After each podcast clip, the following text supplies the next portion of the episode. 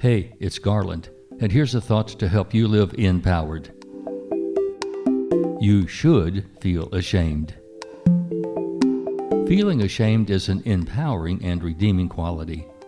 People who can feel ashamed when they've misbehaved and hurt others can reflect on their behavior, make amends, and become a better person.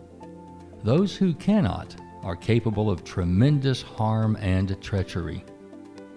The following is a quote from a 2010 blog post entitled Shameless and Guiltless Thinking by Dr. George Simon.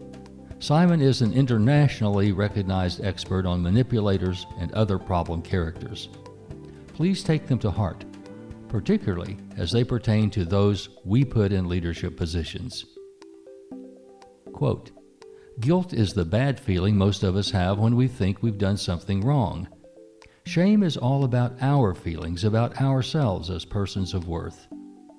When our patterns of behavior habitually cause problems and pain for others, most of us reflect upon or think about those behaviors with a sense of both shame and guilt.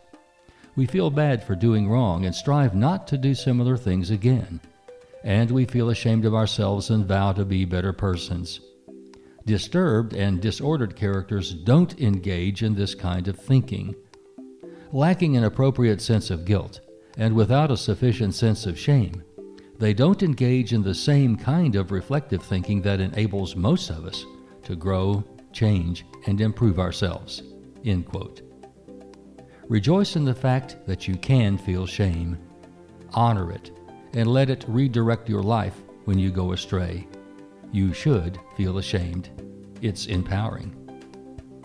I'm Garland McWaters. Unleash the creative energy of your personal empowerment. Encourage the spirit, enliven the heart, enlighten the mind, and enlarge the expectations of living in yourself and in others.